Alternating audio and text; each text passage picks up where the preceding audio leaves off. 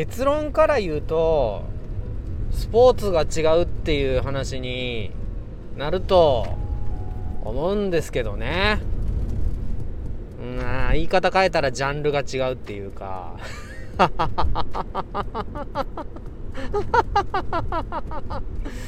あはい。あの MM さんのことが大好きやっていうのはまあ僕が 配信僕の配信を聞いてくれてる人の中で知ってる人もねいるかもしんないですけど高瀬がね MM さんのことが好きかどうかなんてねどうでもいい話ですよね。うん。ただね本当にね好きなんですよね。うん。であの好きっていろいろあると思うんですよ。まあ あなんかね いろんな好きあってその好きの強さとかもあると思うんです。でその好きの好きのね強さの測り方も人それぞれあると思いますが高瀬の場合はうんすごいシンプルでその好きな理由をどれだけ言えるかっていうことでその好きの大きさがね測れるなって思う。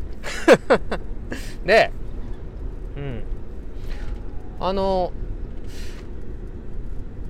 あなたが例えば MM さんのことを好きだったとして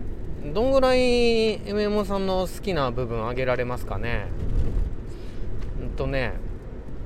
好きな理由ね？うん。ちょっと上げてみてください。うん。上げられた？うん。もうねもう罠にかけたみたいなね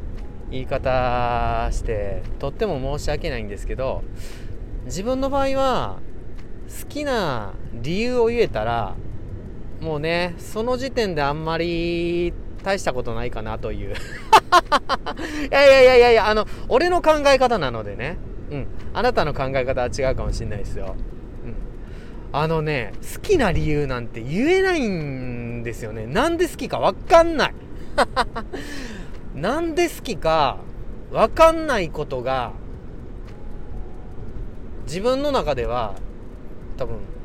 もう最上級の好きなんですよね、うん、あのね嫌いになることなんて嫌いになる時とか人と別れる時なんてあの理由が必要だったりするんですけどね。あの好きになるのに理由っていります？あなんかちょっとでもね何て言うかね誰かのこと好きになったことあると思うんですけどもその時にこれこれこういうところがあるから好きやって始まった恋愛で自分成功したこと一回もないんですよね。うん、なんか3本の指ぐらいで数えられるぐらいしか恋愛したことないけど、うん、でもなんでか分かんないけど好きで始まった恋愛は全部長続きしましたね。うん、で MM さんのことを好きっていう気持ちはその配信者さん MM さんのね配信者さんとしてっていうところで当然でやってるんですけどね。スタイフのアプリの中で。うん、で MM さんの、えー、配信やライブに出会ってあすもうとてつもなくスタイフのことを好きになったしタイミングも良かったんですよね。自分がコロナにかかってその時に MMON さんのライブ聞いててたまたまね、まあ、クリスマスイブに差し掛かるみたいな時だったんですけどもその時に弾き歌いっていうか、うん、長渕剛さんだったんですけど初めは、うん、すごい素敵な歌をいっぱい歌ってくれて深夜も夜もね僕コロナでずっと寝てましたからその時もねゲホゲホ言いながら寝てたからちょうど MM さんと多分2人だけやったんじゃないかなってなライブの裏見れるん MM さんだけなんであれなんですけどその時にねもうめちゃくちゃいろんな歌をまるであたかも自分に向けてみたいな風にしてね歌ってくれたりしたんですよね。でそれを、えーと、アーカイブに残すんじゃなくてあのメンバーシップ配信にしたりあ最終的にはあの URL 限定配信みたいな風にしてあの それでねプレゼントしてくれたんですよね、うん、もうそこで何て言うかああもう絶対これな元気に生きていかなあかんなみたいな風になってうん。なんか気持ちがただ配信者さんとリスナーっていうところを超えてああ本当に尊敬すべき人やなっていうかこんなに人に力を与えられる人がいるんだっていうふうに MM さんのことをね見るようになりました、うん、でそれでねあの MM さんの結局あのメンバーシップに入ったりして MM さんのね話をねすごい聞くようになったんですね。うん。だから愛情の形ってねいろいろあるでしょ？だからもうジャンルが違うんですよね、うん、ただ僕がやってるのがテニスやったとしたらもしかしたらあなたがやってるのはねサッカーかもしんないんですよねそれぐらいなんか愛情の形って違うし形が違えば受け取り方そして大切なのは自分からの伝え方が違ったりするじゃないですか。うん、例えば子供と母親の関係であったとしたら子供は母親にどういう形で愛情を伝えるのかっていうか「母さんお願い」ってね。もうそそれは何て言うかとてもこれまた素敵な子供は子供なりの母親への愛情の伝え方するじゃないですか。また逆にね父親が娘に対する愛情の伝え方って違ったりしますよね。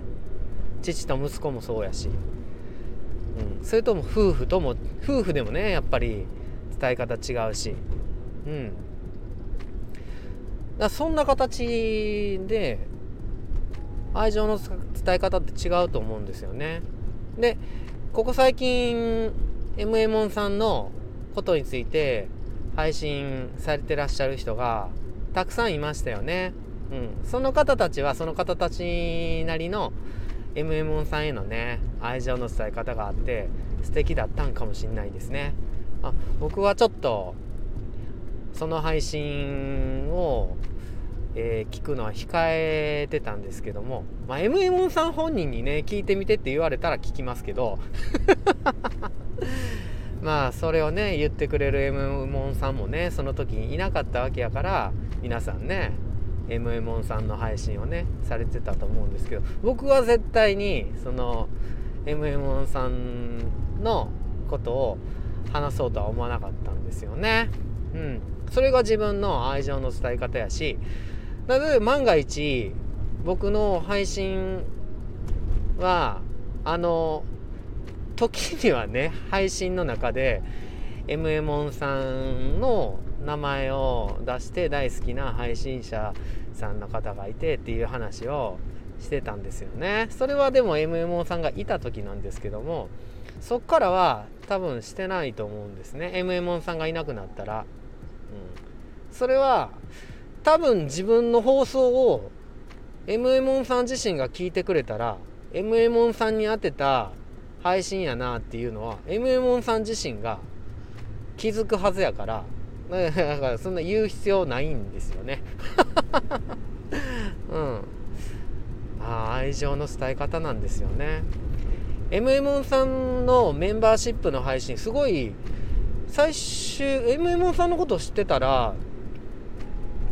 MM さんが辞める前なんてずっとライブかそれとも収録はほぼ全てメンバーシップ配信になってましたよね。ご存知でした？で メンバーシップ配信ってメンバーシップの人しか見れないでしょ？ね。で多分メンバーシップ配信聞いてたんて俺だけなんですよね。うん。まあ大した額じゃなかったですけど MMO さんにとってはちょっと高すぎたかなっておっしゃってて。そんなことないね全然。うん。軽いねメンバーシップ料金払わせてもらってメンバーシップのねやつはね全部聞かせてもらいましたよね。その時に何かか語ってたかとかそれはね絶対に話さない。うん。話さないよね。そこであのこんな時にね MM さんはこうやって語ってました。って配信するような愛情の伝え方もねあるかもしんないんですよね。だから MM さん帰ってきてくださいとかって言ってねそういう愛情の伝え方もあるかもしんないですけどそれはね俺とスポーツが違うんですよね。うん。自分はそういう伝え方はしないですね。うん。MM さんとの自分とだけの思い出みたいなのはなんかちゃんとしまっときたくないですか？ね。うん。しまっときたいんですよね。うん。でまあそこの辺りをねなんかうん。まあ分かんないですけどね。結局、どんなジャンルのスポーツを してそこのルールで、うん、一生懸命ね愛情をね伝えようとしても最終的にはスポーツ選ぶんはね MMO さんですからね、うん、いやサッカーが好きなんよって言ったらねうんそうやし。テニスが好きなんよって言ったらそうやし、うん、どんな愛情の伝え方が正解なんかね分かりませんけども、うん、はい。知らんけどね。うん。とりあえずもし MMO さんが MMO さんとして帰っていらっしゃったらまあお帰りって言ってあげるっていうのは同じかもしんないなみんなと。うん。ね。悲しいですか？MM さんいなくなって。うん。うちの中ではもうずっと MM さんは生き続けてらっしゃるんで俺の場合はそんなに悲しくないですね。知らんけど。それではお開きにさせていただきます。さようなら。バイバーイ。